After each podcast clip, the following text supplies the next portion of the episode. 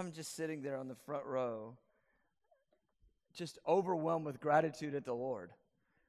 I, uh, like really, no, like I'm sitting there thinking, you're the best, God. He's the best. We have the best story. We have the best redemption. We have the best promises, the best inheritance. I mean, everything it, that he is and that he gives is the best. And I was just, in my in my heart, I was just thinking about how I just I was just overwhelmed with that that line. He says, as you speak, a hundred billion failures disappear. A hundred billion, that's true. Take every human being, eight billion on the planet-ish now, whatever it is, seven, eight billion. twenty billion forever, and then every one of our failures, one hundred billion is not even the right number. It's too small. And he sends Jesus, and all of them are, are expunged by the power of the blood of Jesus. And now I, he's invited us into love to invite others to be reconciled to God. And I was just thinking about even my life. I'll just, can I just testify for a second before I preach? Like, you know, I remember when my dad told me, he said, you were born gray.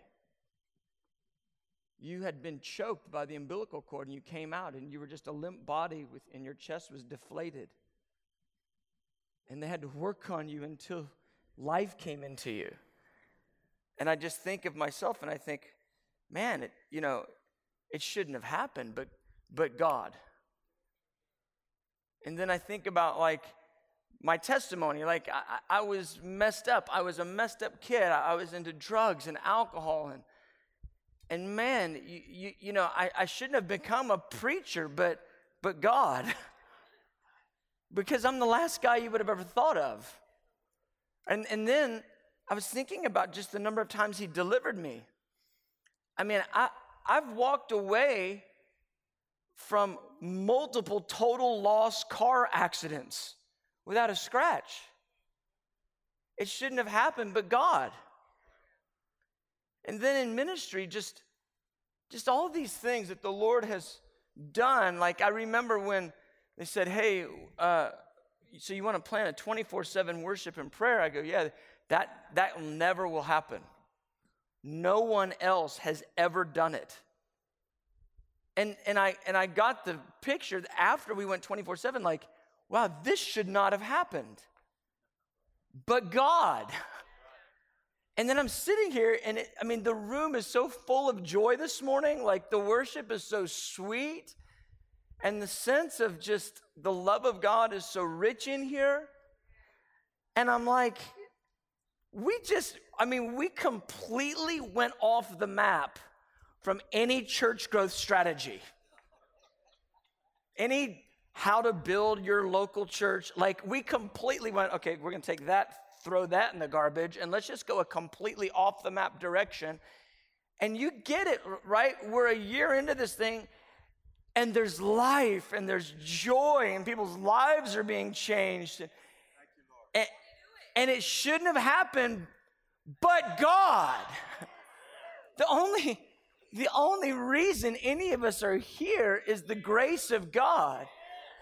And, and I'm just, I'm just, seriously, this is not a show. I am not like trying to perform for you. I'm telling you, I'm overwhelmed with the goodness of our God this morning. I'm so filled with joy. And listen, You really, you can have that. You really can. I, I've been into this thing over thirty years where, man, I've been going after Jesus, loving Jesus, serving Jesus as my main thing. And it's not getting old for me. It's getting better. Because he, he's infinite. And so, I mean, I take, you know, thirty years journey into him.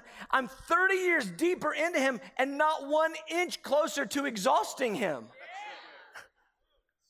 And it's better and better and better. And I, I just, man, I'm just thankful. I I should have been dead. But he gave me life. I, I was a total failure and a bust. You know? I mean, Jeff and I were looking, I just, can we just, can we just have coffee for a minute? I just said, man, I love these folks from Good Landing.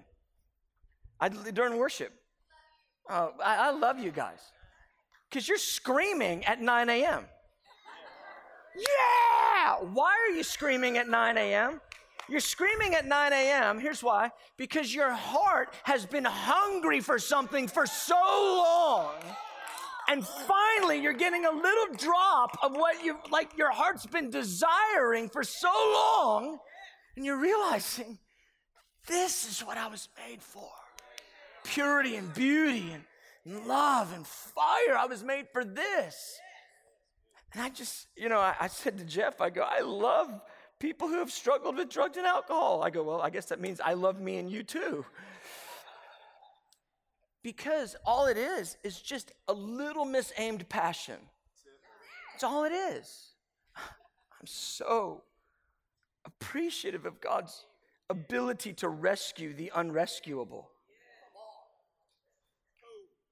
I mean, who's in your life this morning you think that person is not a chance? I mean, do you have anybody in your life this morning like that? They are completely within the ability of God and within the the grasp of the grace of God. Let's just do this. If you have someone that you that is just on, it's they're just on the outskirts. Maybe it's a prodigal. Maybe it's a friend. Maybe it's a coworker, a family member. I mean, the hardest person you can think of that's just on the outskirts. I want to pray for them all right now. Let's just stand. If you've got somebody like that, just let's just stand. I mean, let's all stand. But if you got somebody like that, let's just hold them before the Lord. Somebody's like, oh, he's going off the script. No, I'm not. We don't have a script. Huh?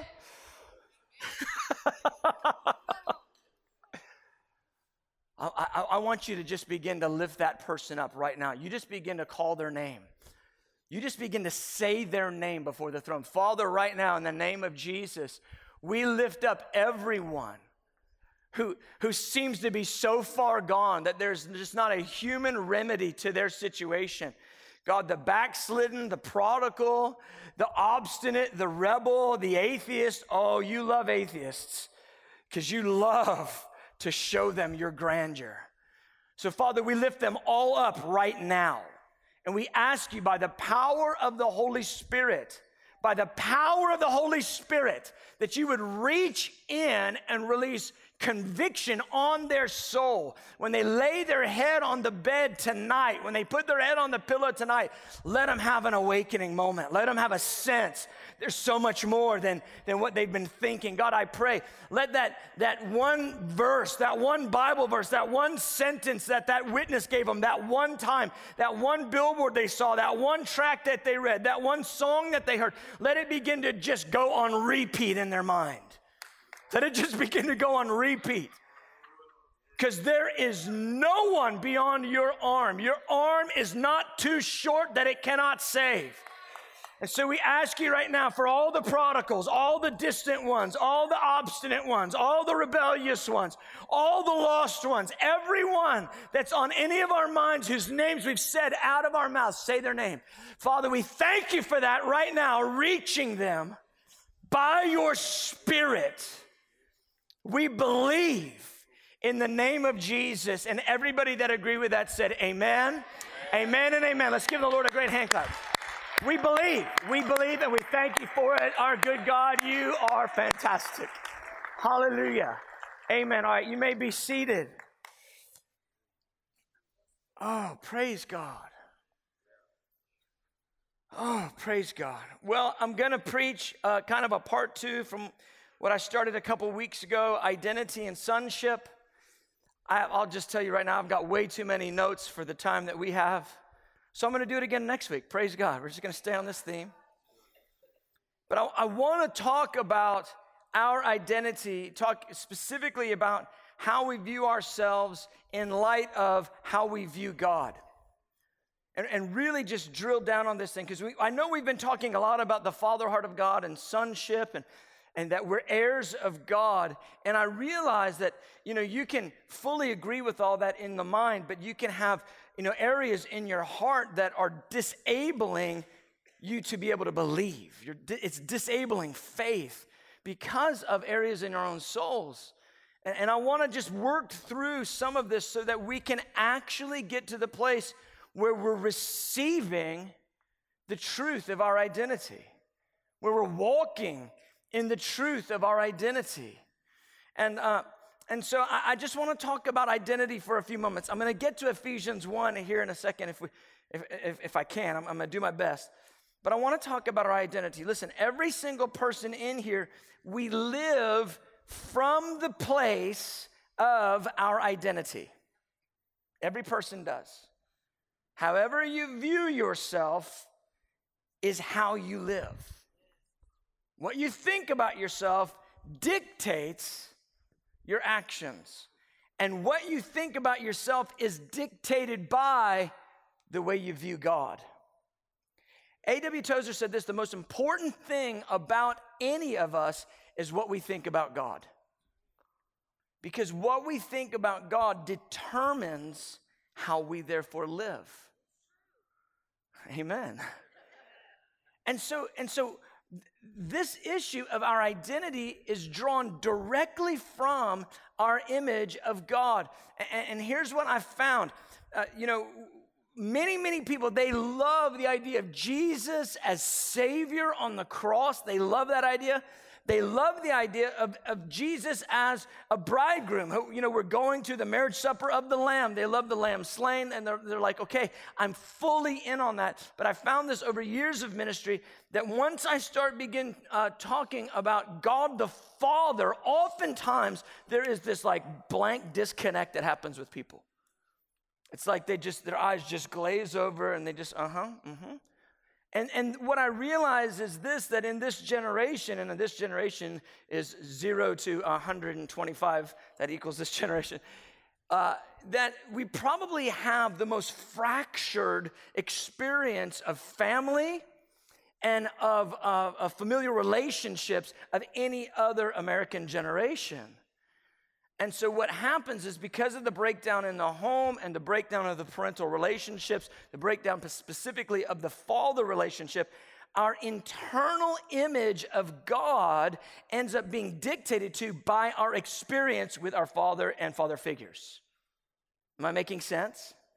And so what happens is, if I say father in this room, and I say I passed out paper and said, hey, write down what a father is. And, and, and, and everybody put their own definition in, I would get as many definitions as there are people in the room. And it's because of this fracturing in the family and this fracturing in those familiar relationships, particularly the father-child relationship. And, and why? Why is there a fracturing of that relationship? Because the enemy knows that our image of God is dictated to us by how we engage with Father. Because God is a father. And so if the enemy can attack that relationship, what he, he, he I mean, he wants to break that thing down, twist it, and pervert it. If he can attack that thing, then he can pervert and twist our image of God. And so some people, they think, well, man, I've got a, I've got, a, I've had a bad history, you know, with fathers and father figures. My father's, ter- you know, terrible situation, and and they go, so I can never know the heart of the Father. And I would say, no, no, no, no. You can totally know the heart of the Father because of that old way that we used to develop film. Remember, they used to take the film to the store, and you get the pictures back a week later. I can remember going through that drive-thru with my mom as a kid, and like you get the picture back, and like three of them have the finger over the thing. You're like, oh, I wanted that. But in that little envelope, you had the pictures, and then you had the film components, and those film components are called negatives. And the negatives were what they derived the full color image from. And so if you have a negative image of Father, you can still derive a full color image of what God the Father is really like, because you can just Do it in opposite. Oh, he's not like this. He's not a liar. He's not angry. Oh, he doesn't lose his temper with me. Oh, oh, he's the opposite. He's kind. He's merciful. He's gentle. He's faithful. He's present. He's truthful. Oh, that's who you are? And a negative can be just as powerful as a positive image. Amen. And so what I want to deal with is this, is that so often, because of these, this internal image of God has been disfigured, we end up uh, having like a real challenge relating to God the Father. And, and, and so what we don't realize we've done many times is we project upon God that internal image. And so if there's a brokenness there, if there's an, a, a negative there, oftentimes we ascribe the negative to God. And, and that's what I want to deal with right now, is dealing with the negative image that we project on God. The negative image in our heart that we project on God. When we have that negative image, we exchange the truth of who God is as a kind, loving Father who's caring, Who, who, who, who always takes care, who's always there, who's always present, who's mostly glad, mostly happy, and we, we insert all the other negatives, and we think that's who he is. And, and I'm just going to tell you, that's not who God is. And, and, and so when we've projected those negative images on God, that's called an orphan mentality, okay? Because we're not living in our identity as sons and daughters. We're living with an identity derived from a Father that we have projected upon God. We're saying, you're not good, you're not kind, you're not loving, you don't care. Thus, we are not your heir. We don't have an inheritance in you. Am I making sense? So, here's what happens. When someone has hurt from a father and a fa- or a father figure, because it could be it could be either, the progression can look like this. Just, just track this. Oftentimes, because this thing roots in us over time in different ways, but oftentimes the progression looks like this. It starts off with a fear of submission to authority or authority figures. Think about when I was younger, they're like, I think you're a little rebellious. I'm not rebellious. I just think I'm always right and I don't want to do what you said. That's called rebellion. Fear of submission to authority or authority figures. Sometimes it's just an aloofness toward particularly male, male authorities. I'm asking you now to take a little bit of an inventory. Fear of submission. Fear of submission to authority or authority figures, sometimes aloofness towards male authority. What happens is this res- results in a closed spirit. You close your heart down and you become the protector of your own heart. And what happens is when you close your heart like this and you don't trust, you actually unintentionally close your heart toward God.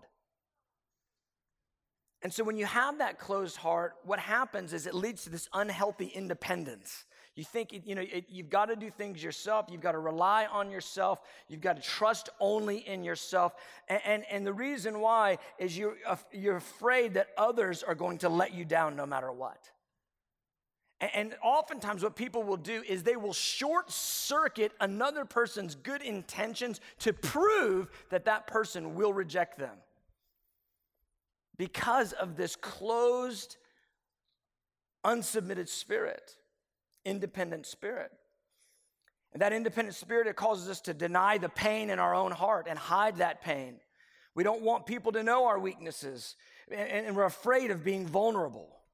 And we don't want to be exposed as weak. And in my experience, the vast majority of the church, not just to this place, I'm saying the church operates like this. We don't want anyone to know our weaknesses, and we don't want people to know we're vulnerable, because we're afraid of being exposed as weak, except the Bible is full of examples of all these patriarchs that we look up to, and their weaknesses are on display. We were talking about before service how Paul, he says, if I'm going to boast in anything, I'm going to boast in my weakness. And so there's this complete flip of how we interact in church. And, and it shows up in just the most weird ways because it's all covered in Christianese. How are you doing today, brother? Blessed. How are you doing? Blessed. Glory to God. Praise God. Glory to God. Amen. Hallelujah. Praise God. And nobody's blessed. Everybody's faking it. And there is no fake it till you make it in the kingdom of God. What you do is you fake it until God attacks that fake stuff and breaks it down till you finally get honest. And, and if I can just say it this way, you can't even really get saved unless you're willing to be honest. As long as you're saying, I don't need anybody, I don't need anything, I'm good, I've got it, I've got it all taken to get, uh, I've got it all together, uh, and, and everything I need, I've got myself, then, then you don't need a Savior, do you? So you have to come to reality to even get saved. And what I always wonder about is how do we come to reality and vulnerability and say, I need Jesus, even to the extent of walking up in front of crowds of people that we don't even know, God, I need Jesus. And then that translates into living among ourselves in the church with praise God. How does it translate to this fake covering, always trying to show our strength instead of our weakness? What is that? That's an orphan mentality. Because we don't want to act like children. We want to act like we got it together. I've had the honor of counseling, I don't know, I don't know how many weddings I've done, a bunch, like forty or fifty, right? And I get to do premarital counseling with these couples. And, you know, the, the couples in, in this generation, the couples that get married at twenty-eight, twenty-nine, they tend to have a little bit more on the ball than the twenty, twenty-one-year-old. But the, I've had a few of those where the twenty, twenty-one-year-old sits in front of me and they want to act like they know everything. Yeah, that was never anybody in this room. But I, I just sit there and I look at them. I go, how's it going? Praise God, we've got it all together. The Lord, the Lord, the Lord. And I go, really? Yeah. And, they, and then you try to share a few. They go, yeah, yeah, the Lord showed us that. Oh, yeah, the Lord showed us that too. Oh, I know, praise God. I'm going, wow, it took me twenty-five years of hard knocks in marriage to get that point. I was actually giving you like some of the gold refined in the fire right there, but you already got it at twenty-one. Good for you.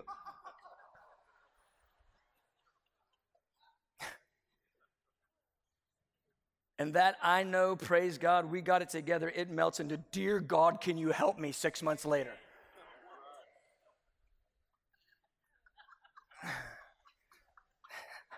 Don't laugh too much.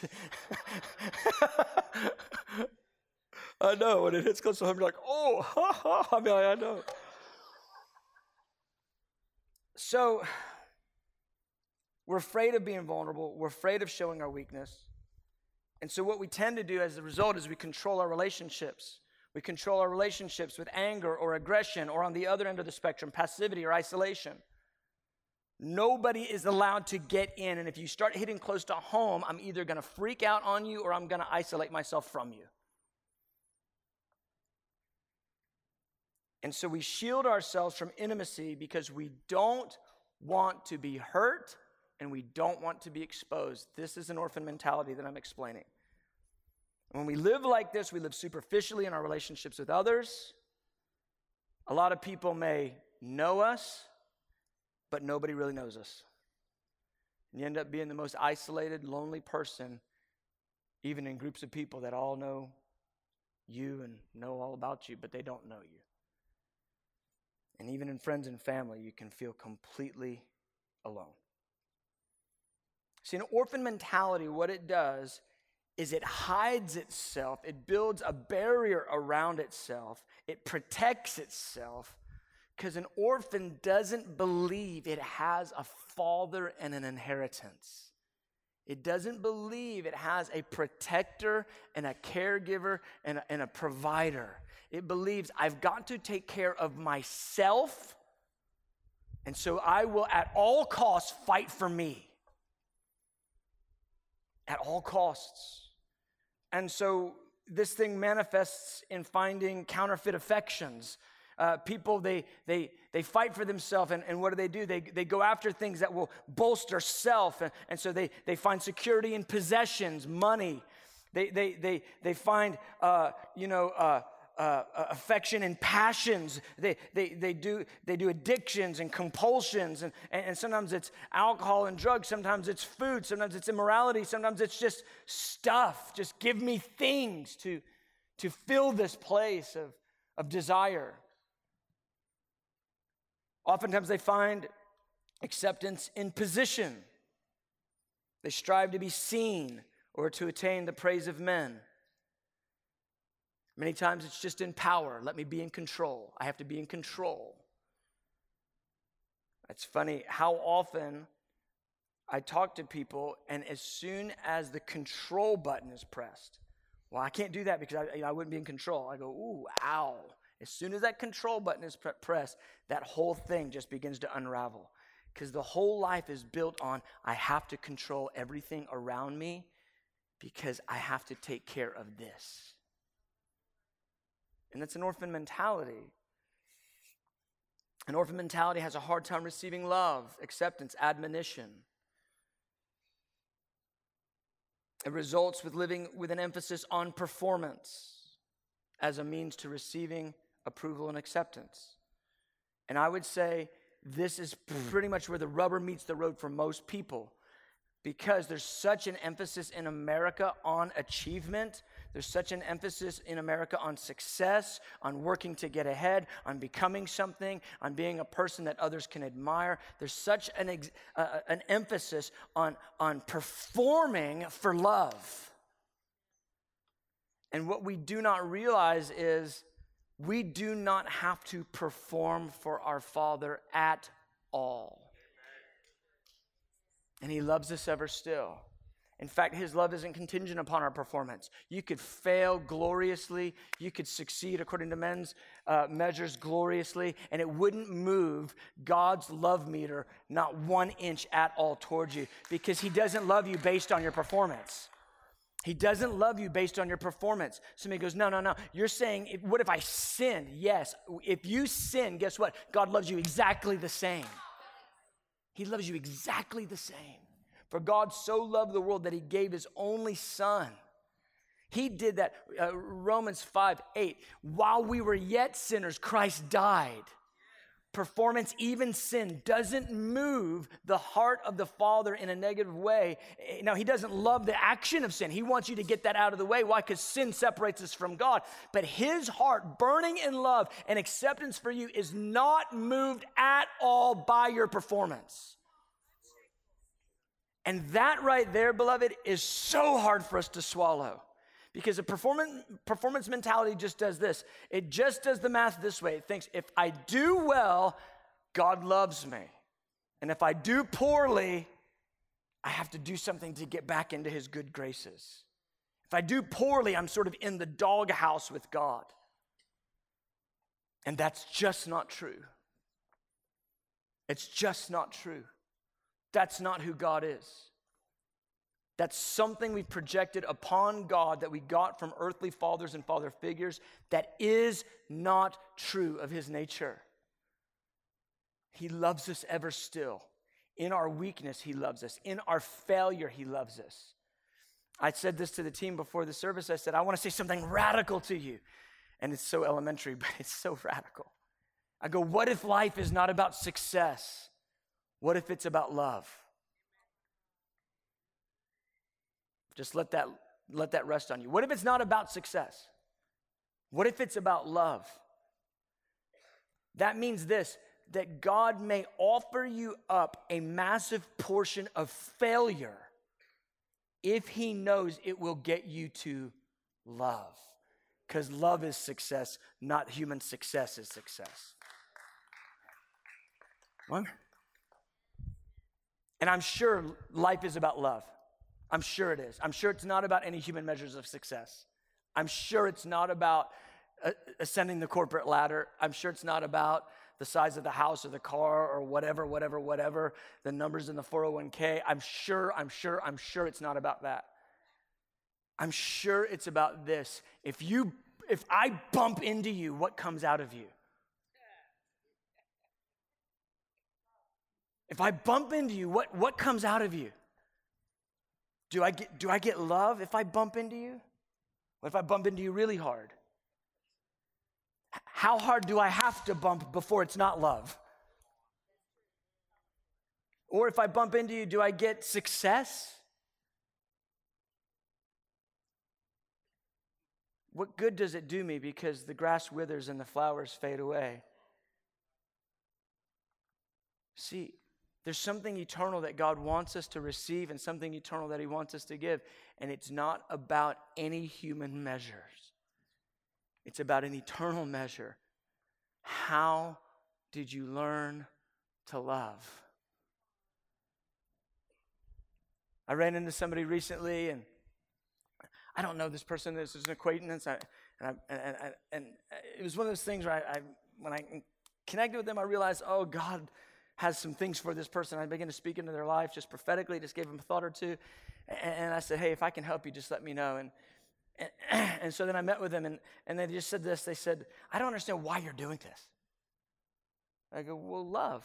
And they go, but you don't know me. You can't love me. I go, well, this life is about love. It's not about if I know you and you measure up to what I like, then I love you. And that's not what love is. It's not based on my knowledge of you. Love is based on the fact that that's what we're all made for, because that's how God made us. Love is based on the, on the evidence of who our God is, and he is at the very core. The center of his glory is love. And the manifestation of his glory is love. And me glorifying God is accepting his love and releasing his love. So that when humans who are fallen by nature, who hated God, get so, so redeemed, so saved, so delivered, so filled with God, that you bump into them and love comes out instead of hatred and vitriol, that's the glory of God. That's the glory of God. That's the kingdom come. And so this issue of performance, working to get acceptance, working to get affirmation, working to get affection, huge sign that we're living in an orphan mentality. So how do we combat this thing? The orphan mentality isn't something you cast out, because it's something that's formed in the mind through an ungodly belief system. It's something that has to be changed and renewed and, and completely replaced with a revelation of who the Father really is. And the only way that happens is by meditating on the truth of what God says about himself. And this is why I always encourage people, make it a habit to study the emotions of God. Because once you study his emotions, the way he thinks and feels, it will change your emotions. It'll change your image of him, and then it'll change your image of yourself. This is how it works. And so coming to grips with the fact that the Lord says stuff like, behold the saints on the earth, the excellent ones, in whom is all my delight. In whom is all my delight. I'm like, didn't you meant to qualify that, didn't you? The, the saints that do right all the time, didn't, isn't that what you meant? That you're delighted in the ones that perform well? He goes, no. Behold the saints, the excellent ones, in whom is all my delight. I go, did you mean to say all? He goes, yes, all of it. See, the Father in creation, he didn't want more planets. He didn't want more solar systems or galaxies. He didn't want an alternate universe. He wanted you. He wanted you. See, if you could just catch this point, God doesn't start with time so that he can make a universe. God starts with time so he can get to you. Time, he puts a universe inside. He puts galaxies in the universe, some hundred billion potentially. He puts solar systems in the galaxies. He puts our solar system in our galaxy. He puts our planet in our solar system with our ecosystem, our atmosphere, in the exact degrees it has to be from our sun so that it can actually hold life. Why? So he can put Adam on it. Why does he want Adam? Because he's a father who wants a family. And he puts Adam on it because Ephesians one tells us this, that before the foundations of the earth, he chose you. Now deal with it. Deal with this. Before the foundations of the earth, he chose you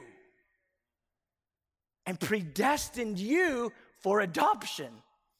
What am I telling you? I'm telling you this, that in the eternal heart of God, the Father wanted a family, and he did time and a universe and galaxies and a solar system and our solar system and our planet and our atmosphere. Why? Because he wanted you. He wanted you. What do you think this is about? I guarantee you it's not about getting another digit on your four oh one k. I guarantee you it's not about that. If you get a bunch of digits on your four oh one k, awesome. Use them for the love of God. Use them for the glory of God. Like, like it's, it's an opportunity to love. Because this place is about love. That's why he made you.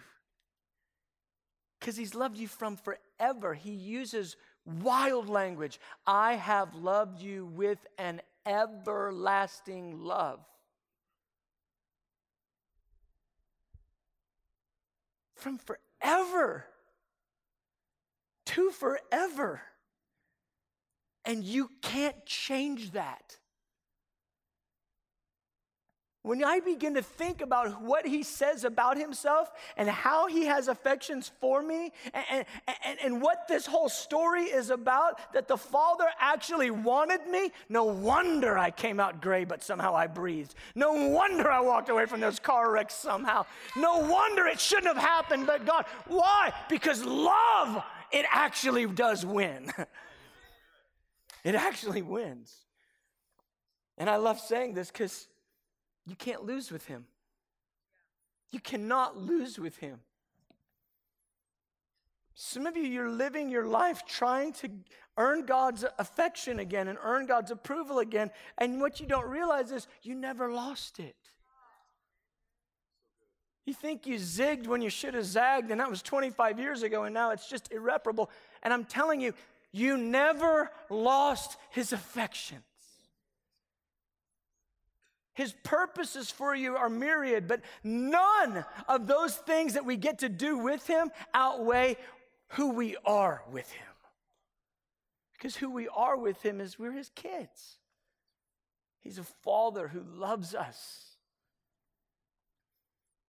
And this is the key thought, that our identity must come from the heart of the Father who loves us without exception. He loves us without regard to performance. He loves us because he loves us. I got to read this passage in Ephesians one. We're just starting to get there.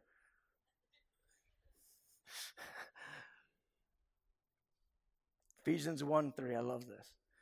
Blessed be the God and Father of our Lord Jesus Christ, who has blessed us with every spiritual blessing in the heavenly places in Christ, just as he chose us in him before the foundation of the world, that we should be holy and without blame before him in love, having predestined us to adoption as sons by Jesus Christ to himself, according to the good pleasure of his will, to the praise of the glory of his grace, by which he made us accepted in the beloved. I'm just going to go through this just for a few minutes. I, it, you know, this it starts with this, blessed be the God and Father of our Lord Jesus Christ. And I love where Paul's going. He goes, I'm, ta- I'm talking to you about the heart of the Father. Dial into that. Paul's so intentional. N- never imagine that the, the, the writing is just like, well, that's just a label, whatever, who knows. No, no, he's dialing in on the God and Father of our Lord Jesus Christ so we can come to know who the Father is. And then he says this, he goes, he's blessed us with every spiritual blessing in the heavenly places. And I would just tell you, for years I read that and go, okay, cool. Heavenly, spiritual blessings, heavenly places, that's fine. I need an earthly blessing. I need a natural blessing in an earthly place. And so that Ephesians one three is like doing me no good right now when my bills aren't paid. And, and I think this is one of our huge challenges, is that we live looking for natural blessings in earthly places and discounting our spiritual blessings in heavenly places. And the reason why is our identities are much more naturally tied to this place than they are to that place. And because our identities are so out of whack, we miss the very foundational truths that actually enable us to live alive in this place. Every spiritual blessing in the heavenly places can only enable me to live, I mean, thriving in this very natural place. Every spiritual blessing in the heavenly places, I, and I go, wow, Paul, that is huge. That's huge language. What are you trying to say? He goes, I'm glad you asked, because he's going to break down for us some of those spiritual blessings in the heavenly places. That's the very, very next thing he does. He says, He chose us. He chose us in Him before the foundation of the world. Just what I was saying a few moments ago, that whole picture of, of what creation even, even became was as a result of God's choice of you and I. The idea that in the eternal mind, the eternal heart of God, before he ever envisioned one, you know, super, supernova, one, you know, giant star, before he ever envisioned one, you know, mighty waterfall or a beautiful mountain range, before he ever envisioned any of that, that was all products of something else that he chose you and I. You know how we look at nature and the grandeur of it makes us, oh, wow. Do you think it blows God away? What, the Bible tells us that he has to humble himself to look at his creation. So he made it actually way beneath himself, and it's actually way above us because creation declares the glory of God.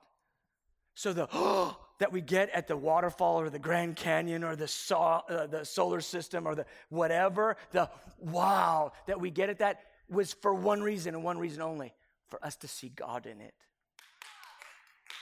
I, I often think about how he wove us together, the fact that I get to see the way I can and the distance and the colors that I'm able to perceive. And, you know, you can get along in this life. You could probably get along on, like, you know, two hundred fifty-six colors. Like back in the old days, they had the monitors, it was like two hundred fifty-six colors. But you know, we got fourteen billion or something happening coming out of our eyes.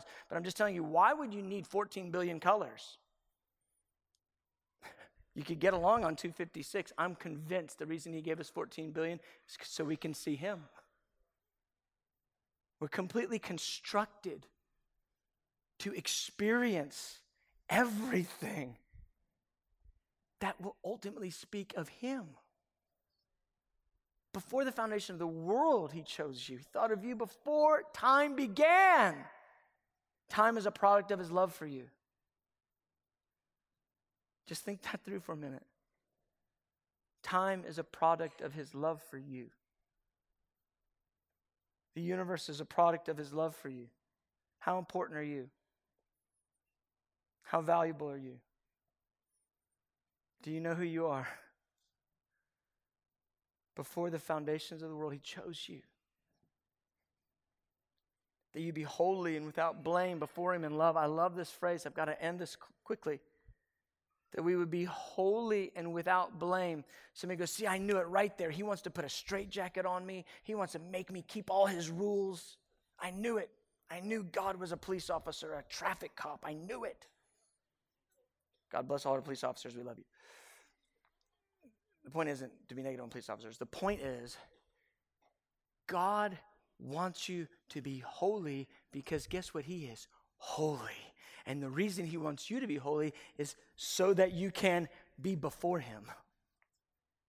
That you would be holy and without blame before him. So he's perfection, he's beauty, holiness itself is beauty. He is perfection personified, he's beauty, uh, you know, manifest. And so beauty manifest in its most pure state is called holiness. So what he does is he says, I want to take of who I am, clothe you with it. It's the ultimate rags to riches story. He goes, I want to clothe you with it. And here's what I want to do. I want to do something to your soul, which is called justification. I want to delete and erase every single act of rebellion and sin from you by my son's blood so that you can stand before me, clothed in beauty and perfection, blameless. Blameless. Consider it. God walks in the room, eyes of fire, face like the sun, staring. His eyes look and lock with yours. He's looking you in the eye. And you're able to stand there in pure acceptance without any shame. Without any blame. This is God's desire for you. Not that he would walk in the room, lock eyes with you, and you go, oh, I did it all wrong, I'm so sorry. No, that's not the point. He wants you to be able to look him in the face, blameless, before him in love. He didn't make you to live for you to live at a distance. He made you to be before him without shame, without blame. Experience the fullness of his beauty, majesty, and in love. This is what it means to come out of being an orphan and come in to the acceptance and the identity of sonship. I have so much more to say, but we're done. All right, let's stand.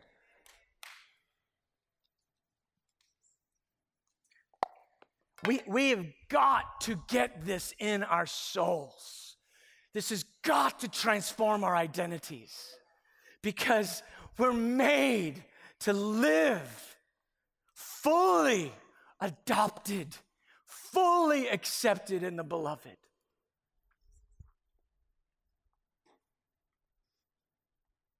Come, Holy Spirit.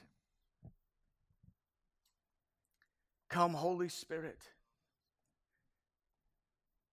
Lord, where an orphan mentality has rooted itself in our minds, where a performance mentality has taken grip and rooted itself in how we live, I'm asking you right now, you would take aim, that you would so highlight the mentalities that are not worthy of you, that are not like you, that we project upon you. And you would speak your love to us again and again and again and again. You made us not so that we would earn anything from you. You made us so that we could be before you, holy, blameless, in love. This is always your desire. This is always your plan. The son wants a bride. The father wants a family. And this is who we are. You've put your spirit in our hearts by which we cry out, Abba, Abba, Abba, Abba. You're no longer a slave, but a son. And if a son, then an heir of God in Christ Jesus. Lord, I'm asking right now in the name of Jesus, dislodge orphan mentalities. Dislodge performance mentalities. And cause your love to abound still more and more. Pour over us with the richness of revelation of your love and your acceptance. Do it in us, we ask, Abba. We love you. In Jesus' name, Amen, amen, and amen.